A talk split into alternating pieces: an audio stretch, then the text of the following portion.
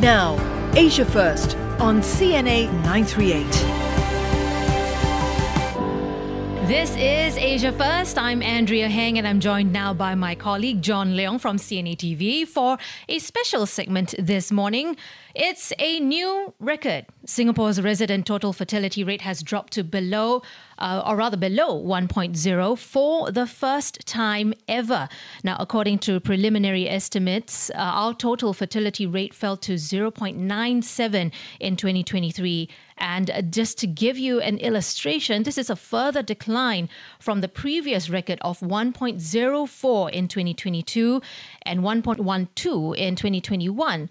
But we're not the only ones. Falling birth rates are a global phenomenon. Here in Singapore, we've rolled out a number of policies to help address some of those concerns surrounding parenthood and parental care. More are on the way, as announced by Minister in the Prime Minister's office, Indranee Rajah, in Parliament this week. She also highlighted the implications of a low birth rate in the long run for Singapore. Well, the same Miss Indranee Rajah joins us now live in the studio. Once again, she's Minister in the Prime Minister's office. She's also Second Minister for Finance and Second Minister for National Development. Welcome back, Minister. Thank you. Good morning, everyone. So let's start with that total fertility rate being at a historic low. Uh, put it into context for us, Minister. How severe is this problem? Has there been any kind of modeling done to show that, um, you know, how long before the Singapore-born population starts to decline? What's at stake if this continues? Well, a falling birth rate has serious implications for any country, but even more so for a small country like Singapore. If nothing is done and the birth rate continues to fall and your population ages, um, the consequences are this. One, you won't be able to support the economy as it is unless you increase uh, naturalized citizens or, or bring in uh, foreign uh, workers. Um, or you accept that we have a smaller base and then the economy shrinks. Um, neither of these are the most desired outcomes that we want. What we would really hope for is to have a strong Singapore population and many more Singaporeans born. So that's the challenge we have to address and to see how we can encourage Singaporeans to have more children, but also to support them in doing so. So you, you, you laid out the quite dire consequences, you know, if if Singaporeans don't have babies essentially. Um, and we're at 0.97 currently. Ha- has there been um, any country that has managed to pull up the rate a little bit? There have been countries that have managed to pull up briefly, but if you look at the trends over time, um, you will see that this is a global phenomenon uh, where the birth rates are trending downwards. And I think we have to ask ourselves what are the reasons. In the local context, there are uh, some reasons which are temporal, meaning probably short term. Mm. Uh, the one of this is co- the impact of COVID, because COVID ended up delaying marriages. And obviously, if the marriages are delayed in Singapore context, most uh, you know family formation would be delayed as well. The second impact that COVID had was it delayed our BTO construction schedule, and many Singaporean couples would prefer to have their flat before they have children. So the the good news on that score is that we're catching up. We've caught up with 80% of our construction schedule. We're on track to complete 100,000 units by 2025, right? So those are the, the temporary ones. But the larger global phenomenon is young people are not prioritizing marriage, uh, or even if they want to, to marry, um, they defer having children. So that is a combination of reasons. I think it's a generational outlook. It's it's attitudes towards life in that sense that I've got many things that I want to to do first, um, and you know th- there's also career opportunity cost, especially for women. Yes. So if if you want to address this part, then you have to see how you can support uh, young, young people to, to meet, to marry, and to, to have children. Mm. Further uh, into this issue, and I think you brought this up briefly as well, where you're talking about the migrant worker population, the, the, the migrants that come in. What impact would our low fertility rate have on immigration as a whole. I mean, we currently top up our working population with immigrants to mitigate some of those effects of the low TFR. Would there be a need to relook the proportions if the Singapore population declines further due to the low birth rate? Well, the serious question we would have to ask ourselves is what sort of growth do we want hmm. and what sort what size economy? Because if you want to maintain the, the size of the economy and if you want to achieve growth, then you will have to top up because you, you can't achieve you know that trajectory of growth with the same numbers. But if but that also brings with it a, a, sense that you have um, a migrant population that increases in numbers uh, or more naturalized citizens. Then you have a smaller Singaporean core, which not I mean, I think people would would uh, have a hesitation about that as well. But then the choice would be okay if you don't top up the numbers and you make do with a smaller core, then it means a smaller economy, and Singapore won't be vibrant uh, as as won't be vibrant as it is now. And those are the the tough choices facing us. And the way out of this really is to have more Singaporeans. So that brings me back to my original message, which is, you know, we do have to support Singaporeans in, in family formation. You know, in, in my conversations with my friends, um, some of whom have, have one child, and I asked them, hey, why don't why don't you have you know another baby or another child? And they say, no, you know, I, I I'll just have one. Yeah. I can shower this this child with all my attention, all my resources go to this child, and and it seems like it is. Um, a desire to want to be the best possible parent or an excellent parent to this one child, and they say, you know, I'll stop at one so I can devote all my resources to that. Um, is that a kind of unseen pressure that is sort of you think keeping people from having more children, and what can you know the government do to address that? That is certainly one of the reasons that has come up, I think, in the research and analysis which has been, been done uh, globally. Um, I'll make a, a brief comment on that before I move on to what we can do. Uh, for for um, I I think having children and how many children to have is very much a personal choice for parents. Um, but one thing uh, I hope that uh, couples and, and parents will consider is this when, when you have one child, they don't have um, a sibling to share their, their childhood and their life with. Um, they, it, when the parents are gone, who does that person have unless that person has been able to, to marry and form their own family? And of course if you're going down that trajectory the person the, the child may not have that either. But having siblings is, is a joyous thing. Yes. it, it's a wonderful thing. And having a having family support is a great thing. So that's just something that i hope that couples will, will think about um, because it really is important for a, a child uh, to, to have other family members. So that, that's one part of it. But the, the other uh, thing about what can we do right think three things. One, support from government. Two, support uh, for the mums by the dads. And three, support from the employers with a corresponding sense of reciprocal responsibility from the parents. So for the for the government side, you know, we we had a whole slew of measures in budget 2023. Um, we increased the baby bonus. Um, we also announced uh, an increase in government paid paternity leave. Um, we increased the unpaid infant care leave.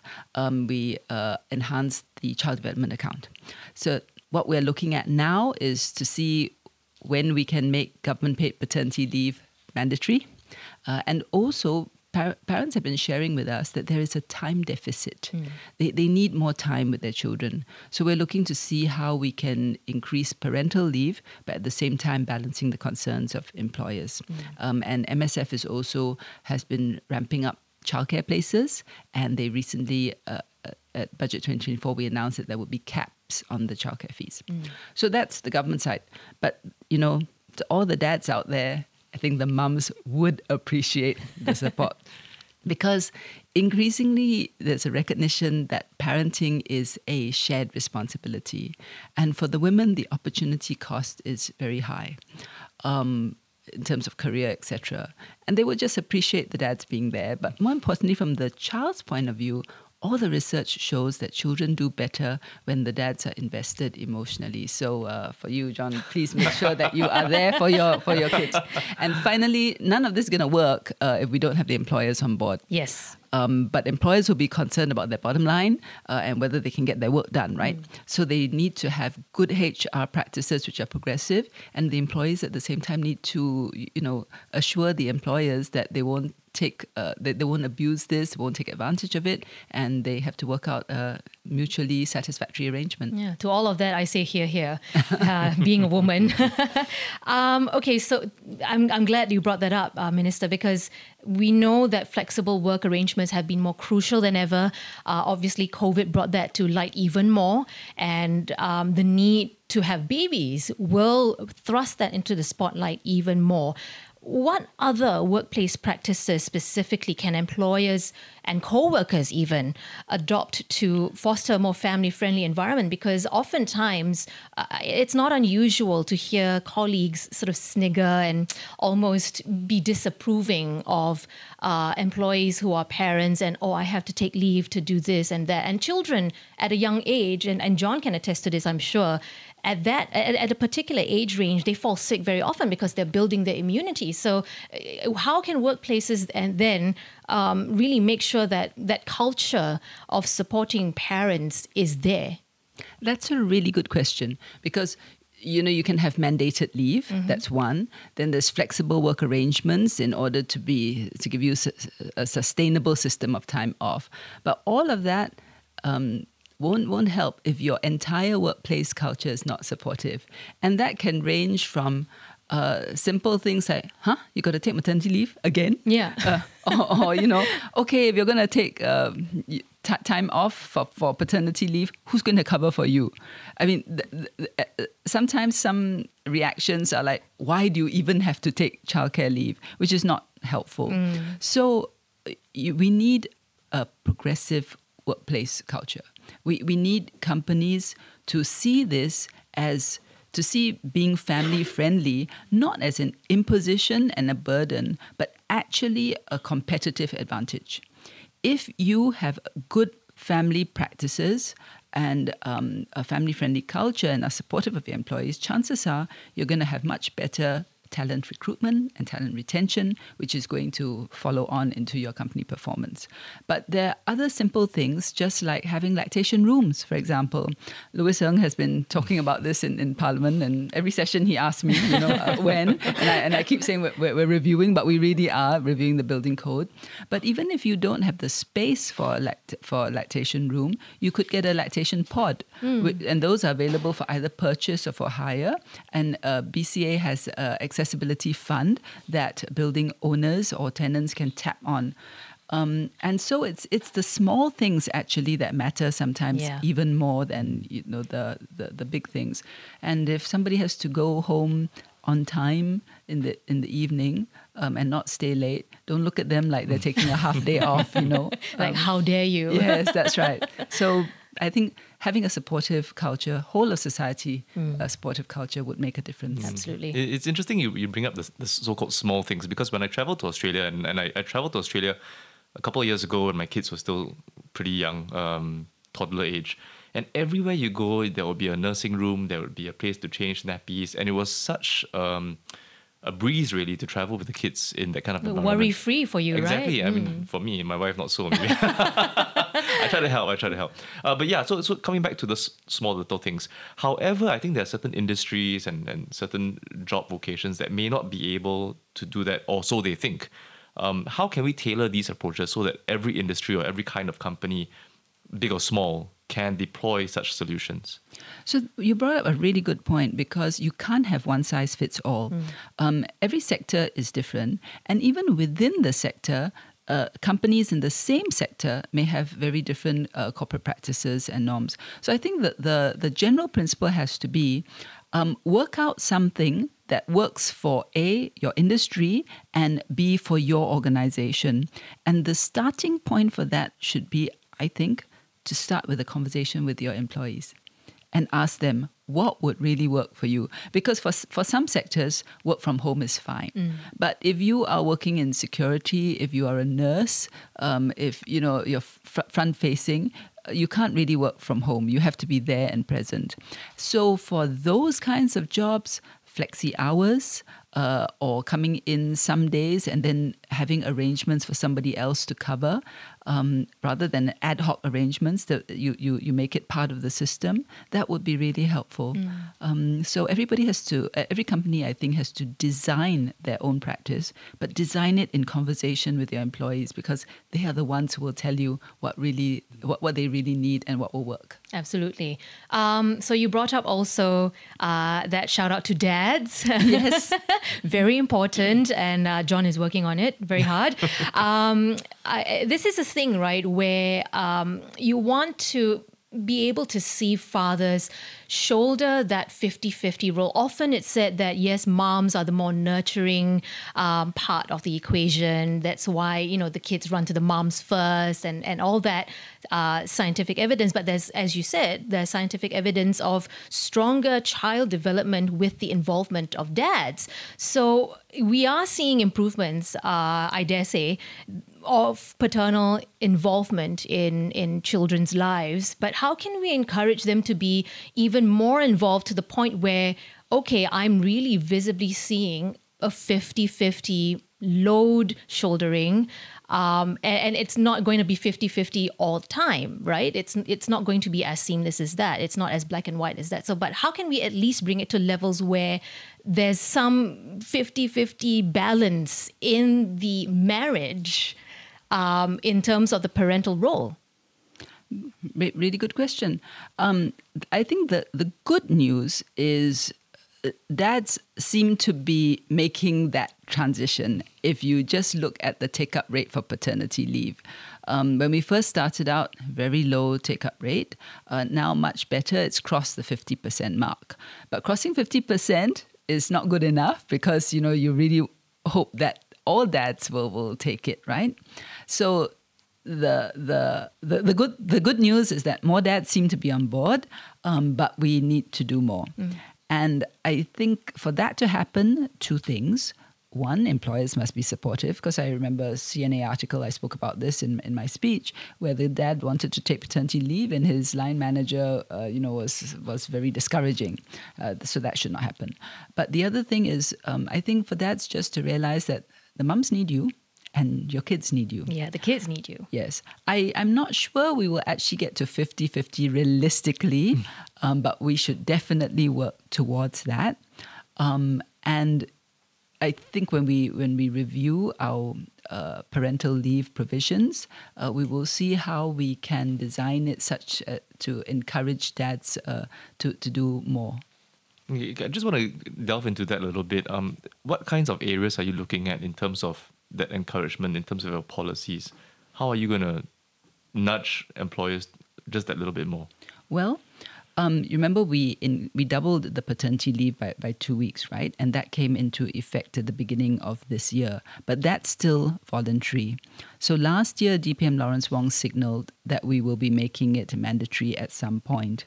Um, and the message to the employers is that's probably going to happen sooner rather than later. So it would be a really great idea to make use of this intervening period uh, to start getting ready. Mm. In other words, don't wait for it to become mandatory before you do it, because this should be a testing period and, and you, you work it out. So that's that's that's one part of it. Then the other part of it would be to see, you know, what else we can do in terms of parental leave um, that would be applicable to dads as well. Um, I mean, both mums and dads. But that part we are reviewing and seeing how we can do it in a way that would allow the employers to come on board uh, willingly, mm. because employers also keep coming back to us to say that you know if you keep imposing more and more uh, on us it's very difficult for us how we're going to run our businesses yeah. etc so you can see how just from a description of this that it's not going to work unless there is a, a, collaboration between the employers and the employees. And you also need very progressive mindsets on the part of the corporate leaders mm. and the mm. bosses. Mm. Yeah. So, from what you, you just mentioned, it seems like a lot of companies may not even know where to start. So, That's whether right. it's back end HR, you know, practices, is that something that we can do more of, perhaps? You know, maybe coaching or looking into how they can adjust um, you know rosters, for example, that suit that industry. Yes, and uh, MOM actually has been working quite a bit on this. Um, in terms of the tripartite guidelines, which mm. I think they'll be sharing a bit more on, in the Committee of Supply for MOM that's uh, coming up next week. Um, but I think companies can also uh, invest in getting their HR people um, to go for courses uh, to see how you can design your workplace practices better. Mm. So that would be an investment, but there will be a, a, payback for the companies in terms of employee recruitment and retention and just general employee morale, right? Yeah. Because companies where your employers, uh, your employees are happy, obviously do better. Exactly, mm. and they will want to stay longer because that's where they're comfortable, they're secure and they have the right support measures yeah, in place to taken care of. exactly yeah. yeah. that's right. Yeah and it lends a, a lot to job security as well. Uh, miss Indranee thank you so much. It's been a pleasure to have you back in the studio. Uh, a very very a topic that's really quite close to my heart actually. I'm still deciding on whether to have kids uh, you might have convinced me a little bit more. Uh, but thank you once again for for joining us this morning. Uh, and uh, we hope to you know see more singapore born babies soon Thank you very much for having me, and, and don't, don't don't wait too long. Okay, good advice there. Miss Indranee Rajah is Minister in the Prime Minister's office. She's also Second Minister for Finance and Second Minister for National Development.